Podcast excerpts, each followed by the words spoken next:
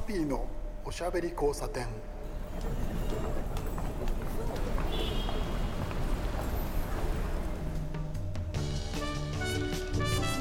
こんばんは。ハピーこと飯塚敦です。今夜も聞いてくださってありがとうございます。梅雨明けしましたよね。えー、北海道はどうなんだっけ、えーと、いやもう全国的に、えー、という感じになっているはずなんですけれどなんだかね今年は、えーと、沖縄があまず梅雨入りしてだんだんだんに梅雨,、えー、梅雨入りじゃない、えー、梅雨明けしてだんだんに、えーえー、西日本から東日本にっていう風になっていくはずなんですけどなんかねえっ、ー、と一瞬にして同時にみたいな雰囲気がありまして、えー、ちょっとびっくりしました。しかもですね、えー、これを収録しているのが6月の、えー、ほぼ終わりぐらいなんですけれどまあですね7月になる前に梅雨明けをしてですね、え梅雨明けの宣言が出た途端も汗だくドロドロのですねえらい暑さになってちょっとびっくりしました。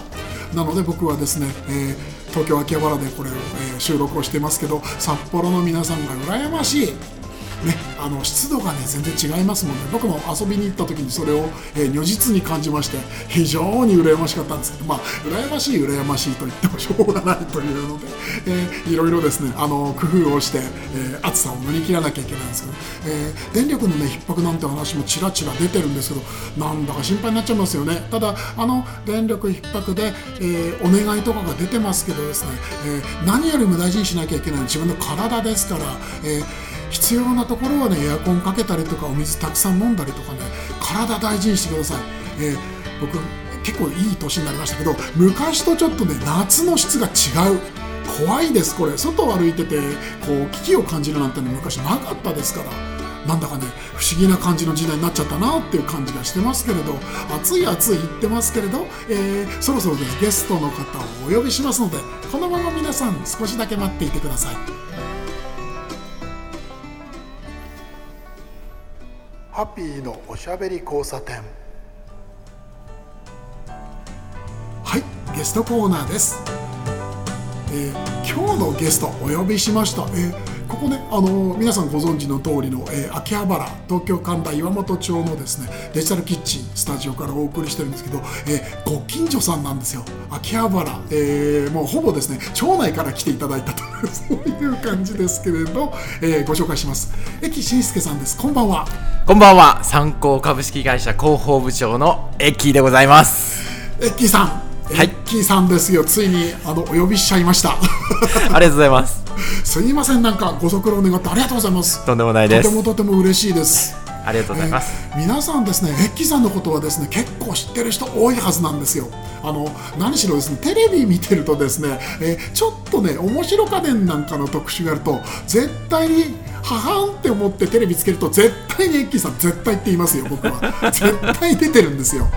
だよね、えー、少なくともです僕の感覚では8割のえー、確率でですねちょっと面白家電とかね、あのー、一人用家電なんていうことで、えー、誰かゲストが出るあこれエッキーさんだよねそうだよねって見るとあやっぱそうだよねみたいな。それくらいですねメディアにかなりその、えー、たくさん露出してらっしゃるということでですねちょっとびっくりです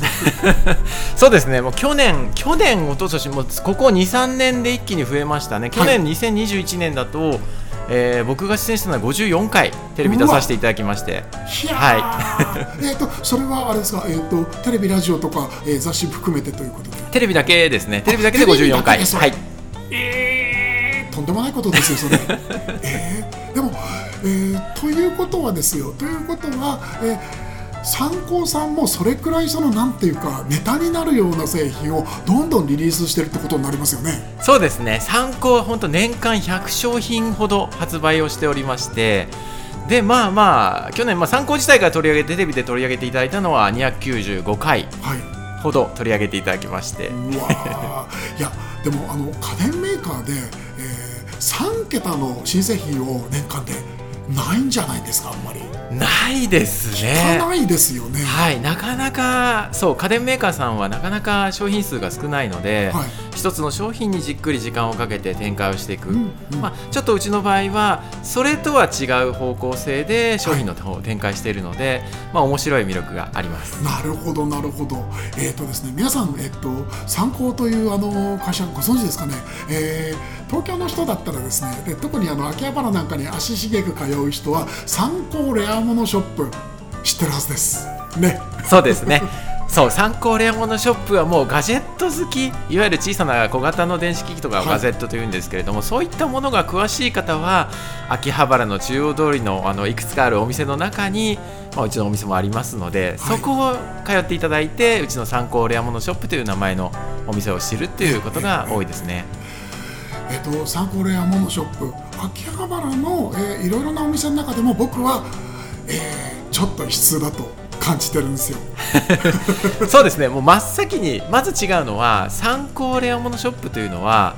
いわゆる国内仕入れをしてないんですよ。全部自社メーカー参考が輸入した商品しか置いてないんです。そうか、はい、そうか。そうですよねなるほど。そうだから他で見かけるものがないんですよ。そうなんです、うん、言われてみればその通りですね。で僕はですね実はその、えー、下町で生まれ育ちまして江東区なんですけど、えー、割と子供時代から、えー、秋葉原から、えー、秋葉原界隈から、えー、神田、えー、神保町あたりまでをその遊び場としてぐるぐる回ってたんですけどやっぱりですね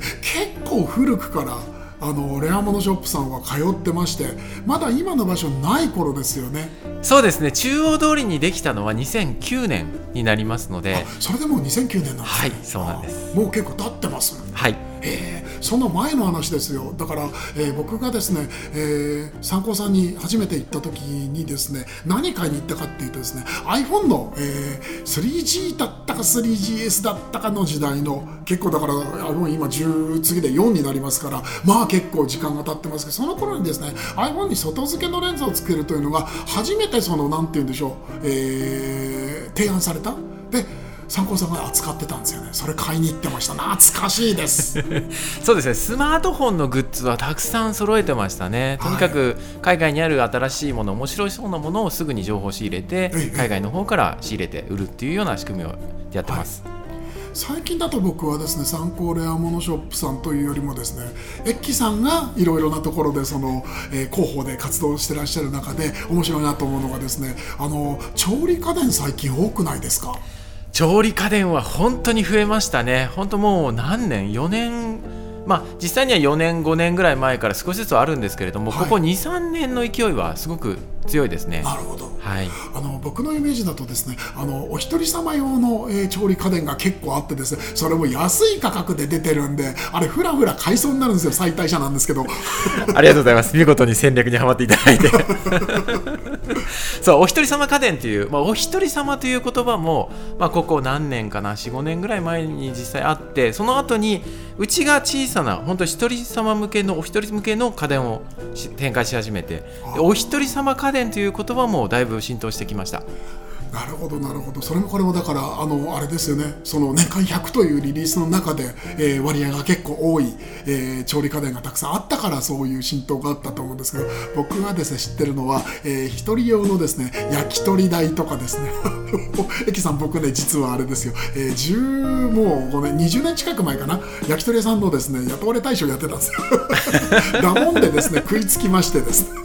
あれ楽しいですね。いいですね。本当に焼き鳥ってお家でできないんですよね、まあ、例えばガスレンジでやったら結局、まあ、煙が出てしまいますしでオーブンレンジでやってもなかなか焼けないですし、はい、でもちろんまあ普通の電子レンジですね。電子レンジだとべちゃっとなるんですよ。これこれ生肉からやってもお惣菜からやっても一緒なんですよ。でそこでうちの参考の自家製焼き鳥メーカー今現行だと2ですね、はい、もしもしくはお一人様用焼き鳥メーカーというもう2機種やってますけれどもヒーターを真ん中に置いて焼き鳥を縦に刺してでヒーターの周りをぐるぐる焼き鳥が回転することによって火がきれいに入るんですよ。しかしかもですね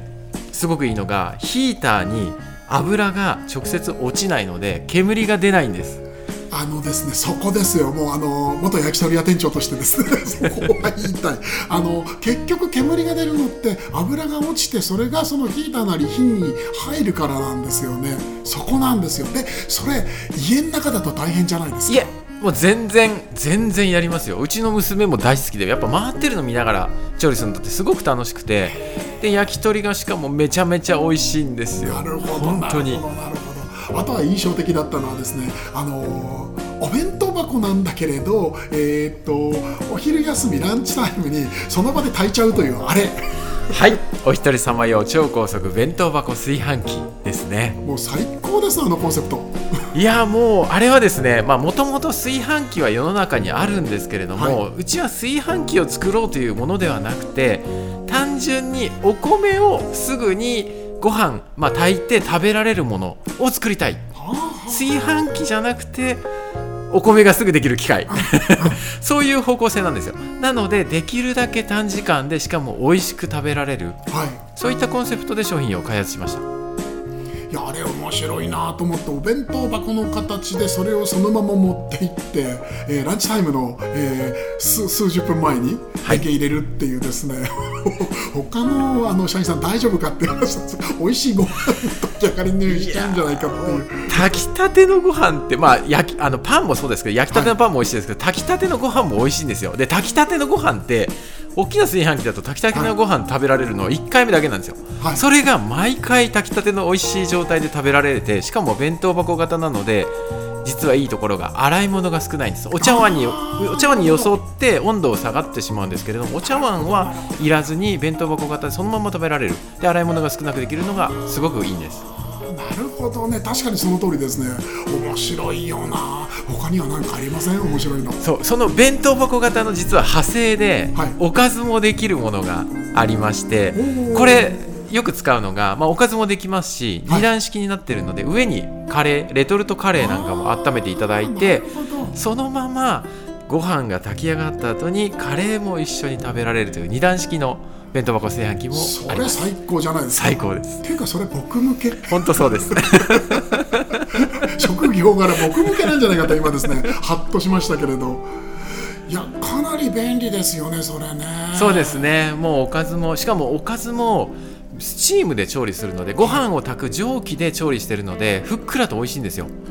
もう美味しいお米と美味しいおかずが一緒に食べられます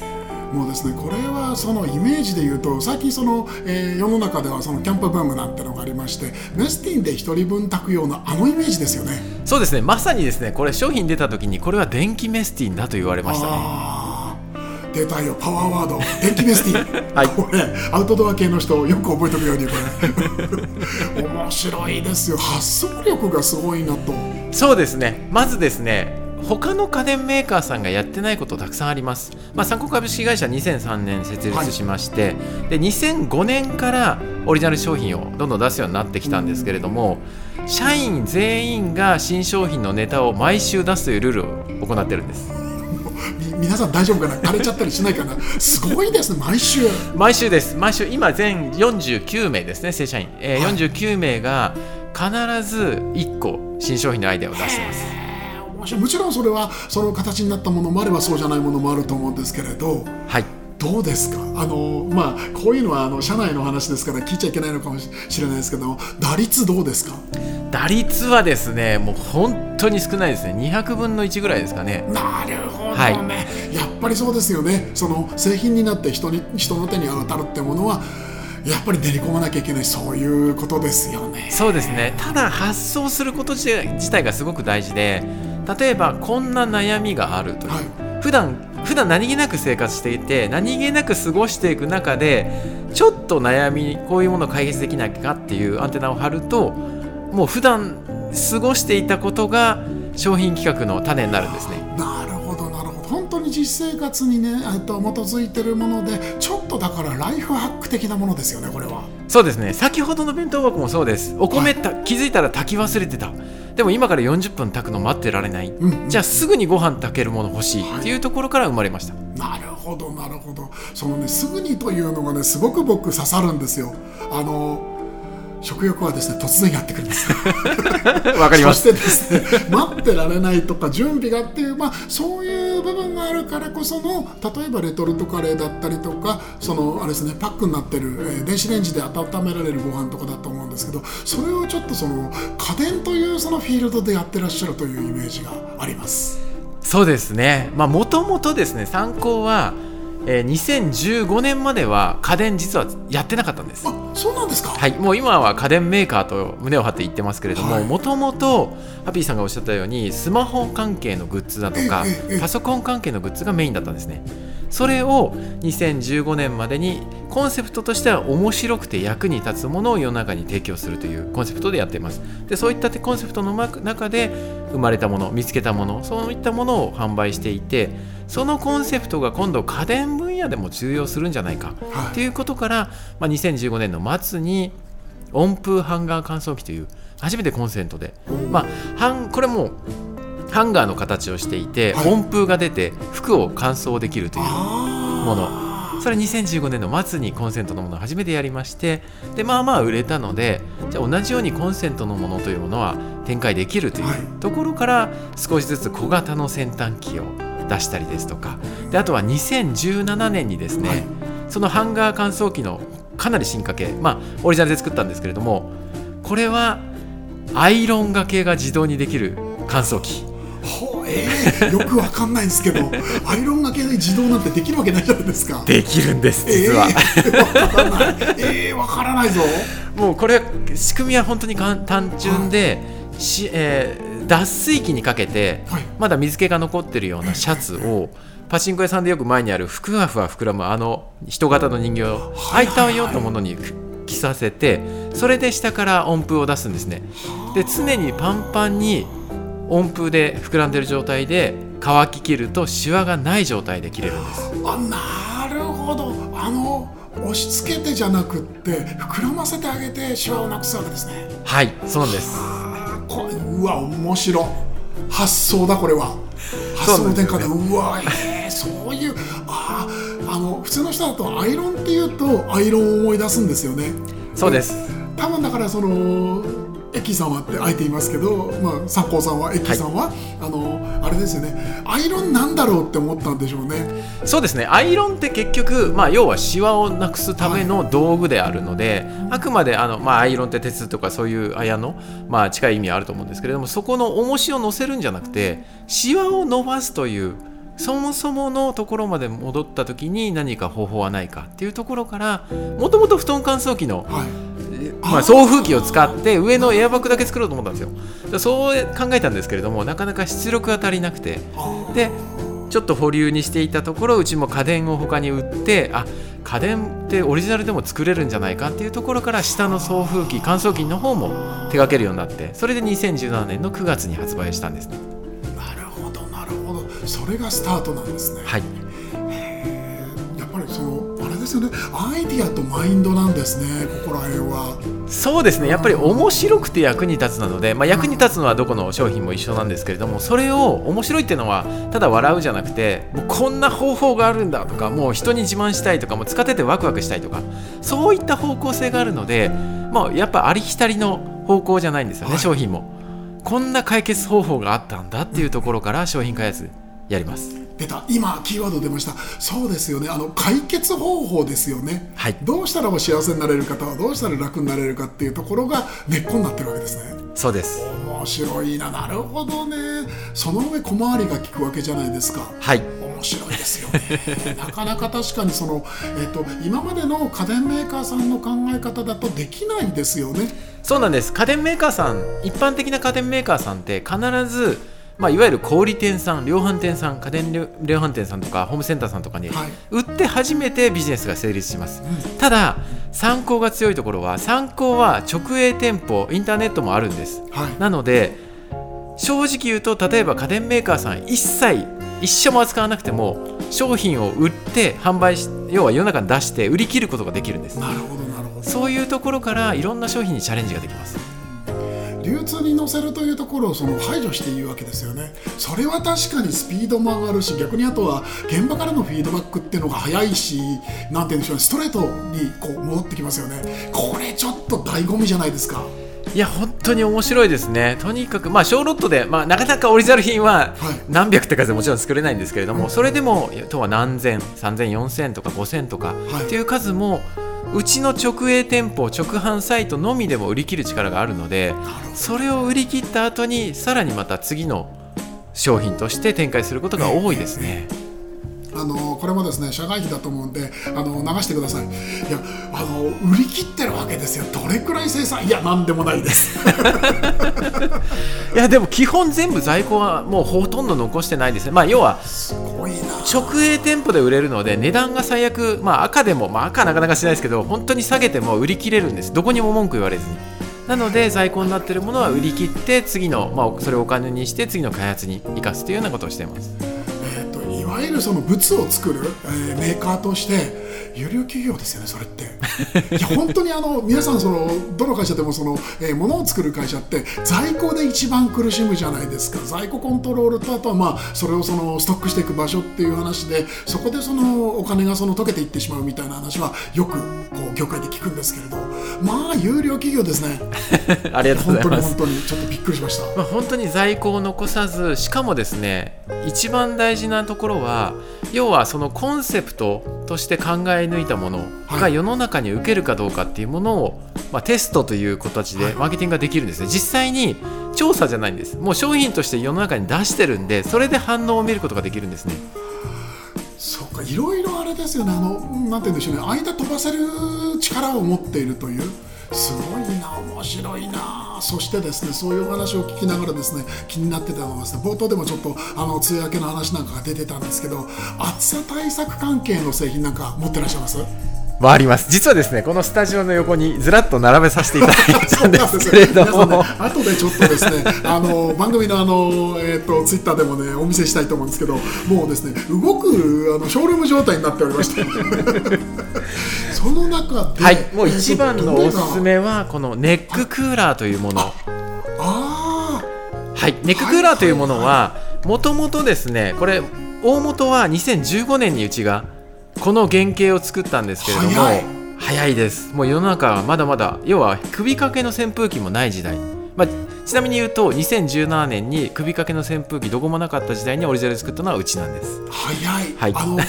首掛けの扇風機は、えー、と去年一昨年ぐらいに、えー、と100均までこう行き渡った感じで今あのこれは多分あのフェルチェ素子を使った、えータイプのクーラーだと思うんですけどこのクーラーを皆さんがあの知るようになったってまだ2年経ってないと思うんですよ。そうですね。まさにその通りでもともとうちが展開した後に他社さんがたくさん商品を同じように開発して世の中に出回るということが非常に多いんですね。まあもともと例えば今いろんなメーカーさん出してる糖質カット炊飯器とかはい。あとはこのまあネッククーラーもそうですね。あとは弁当箱炊飯器もな他のメーカーさんも少しずつ出すようになりましたけれども、あとは電動のナイフコードレスのあれもいろんな大手メーカーさん出すようになってきましたそういった商品を、まあ、世の中に出して受け入れられて、まあ、テレビでもたくさん紹介していただいて、はい。それから世の中に、まあ、こういった商品が浸透していくということが非常にありありますね。なるほどなるほど。まあ底力があるというですね。そしてそしてそういうラインナップを持った参考さんがあのあれですよね。あの前にドンとこう出してこう回していく。メディアに乗っけていくっていうその入り口の役割してるのがエッキーさんなんですよね。そうですね。本当にありがたいことにですねもういろんなメーカーいろんなあのメディアさんたくさんつながらさせていただいて、本当に毎日のようにこの企画考えてるんだけど参考さんいい商品ないとかたくさんいただきますあのテレビとかですねメディアの人たちはですね常にネタが欲しくてグリグリグリグリ回ってるわけなんですけれどまあですねエッキーさんなんていう人をですねこう一回掴んだらですねまあそれは毎週とか毎日になりますわわかるわそれは。そうですねね、だからあれですもんねエッキーさんだってあのコーナー持ってたりするじゃないですかテレビで。ね。コーナーコーナーと言っていいでしょもうあれは。いやもうコーナー的な形でやらせていただいてますね。あの、普通の普通の広報さんのテロップの出し方じゃないんですね。もう僕だけ一枚絵が変わってあの完全にもうタレントさん的な形で出していただくことが多くてですね。ありがたいですね。ね、あのエキオンステージだと僕はいつもですね あの見ながら思ってるんですけどまあ面白いし分かりやすいし。で綺麗に受けを取っていくんですよ。あれはですねまあこういう言い方もなんですけれどあの他んちの広報さんかわいそうだよな。いやでも本当に、まあ、僕のなんかやり方を真似しされ真似したいということでいろんな、まあ、広報界隈からもいただくことも多くて、まあ、お話しさせていただいて、はい。はい、できるだけ、まあ、いろんな会社さんが、まあ、テレビに取り上げてもらえれば面白いのかなと思ってお話しさせていただいてます。僕もあの、えーと、文章を書いたりとか、えー、することがあってガジェット関係も一時期書いたこともあったんですけれどやっぱりですねあの広報さんなんですよ。広報さんの質なんですよ。こういう言い方をするのは良くないかもしれないんですけれど、えーと、どれだけ面倒を見てくれるかっていうのとあとはそのどれだけ面白いそのこうなんて言うんでしょう、えー、文章を書くきっかけをくれるかみたいのでやっぱりですね、メーカーさんっていうより広報さんについていくみたいなこれはそのメディアの人みんなそうだと思うんですけどそういう傾向があると思うんですよね。エキさんそれのトップだから頂点だから。それはすごくわかるんです僕。ありがとうございます。いやもうテレビ見てたりとかねあの雑誌見てるとねわかるんですよそれが。うん、結局みんな面白いその分かりやすいものが好きじゃないですか。でそういうものを欲していてで面白いとかその分かりやすいとかエキさんはそのねあのエキシンスケさんというあのお立場というか個人というよりもエッキーさんになってやってらっしゃる分かりやすい楽しいっていう人が面白いものを持ってきたら全部触られるっていうのがまあこれ普通のですね視聴者の僕僕のね僕が勝手に視聴者として言ってる話なんですけどそういうことだと思うんですよね。そうですね。まあとにかくですね、まあ、視聴者さんが喜ぶ内容を考えてます、はい、まあその間の制作会社さんではテレビ局さんとかあるんですけれども、はい、最終的には視聴者さんがその番組を見てる方というユーザーの方でそれの方が喜ぶ内容として僕が考えて商品の方をたまたまうちの商品が取り上げられてるっていうような流れが一番いいので、それを考えてやってます。ちょっとです。本当に製品として面白いものがあるんであの基本的には何て言うんでしょうその、えーと、コンシューマーマーケットとこう何て言うんでしょうね。あのターゲットとしてやってらっしゃると思うんですけど例えばなんですけれどホテル業界であったりとか、えー、飲食業界であったりとかそういうところのその業界の人たちが面白がるようなものまで僕は多いと思うんですよ。そういう営業とかしてないんですか？実際ですねいろんな会社さんから取り扱いたいとか導入したいっていうお話はきあの来てます。例えば電動のナイフなんかも実際にケーキ屋さんで導入いただいてる例もありますし、まあ、先ほどちょっと詳しく説明できなかったこのネッククーラーこの電源を入れるとマイナス17度換気温からマイナス17度に冷えたプレートが首筋に当たって冷えるというものなんですけれども、個人で使う方も多いんですけれども実際には現場で働く方それからまあ例えば駐車場の誘導員の方とか実際屋外でどうしても日陰日陰というか暑い状態で作業しなければいけない方熱中症に関わって命に関わるのでそれを防ぐために導入いただくことも増えてきました。なるほどなるほど。やっぱりあれですねあのエッキーさんがそのこう皆さんに紹介している製品って、えーと人にフォーカスをしているというものがやっぱり多いような気がします。そうですね実際に本当にこの悩みがあるこの悩みを解決したいからこの商品があるっていうなりますので、無駄な機能はなるべく省いてメインの機能だけ作ってなるべくなるべく使いやすくお安く提供するようにしてます。なるほどなるほどなるほどなかなかですねこれ面白い話が多いんですけどたちまち時間がですねた あの経ってしまいましてちょっとこのままエンディングにも残っていただこうと思います。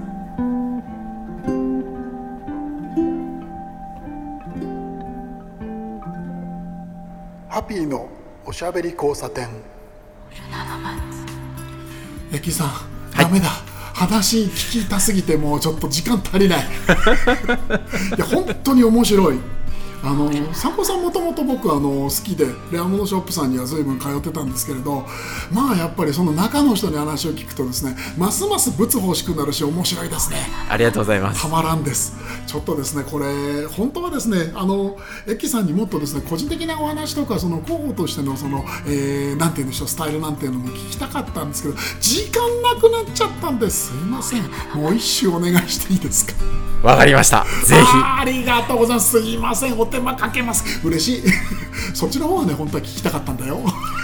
でもね今日の話も本当に面白かったですあのもっとですね製品の話も実は聞きたいですしもう特番作りたいぐらいなんですけど とりあえずちょっと来週もすいませんがスタジオに来てくださいはいわかりましたありがとうございますえ今晩のゲストは、えー、参考のですねエッキーさんもう参考のエッキーさんと言ってしまいます。はい。今日はどうもありがとうございました。ありがとうございました。さて遅い時間になってきましたね。えー楽しんでいただけましたでしょうか？来週も引き続き、えー、エキさんに来てもらいますので聞いてくださいね。お相手はハピーこと飯塚敦でした。おやすみなさい。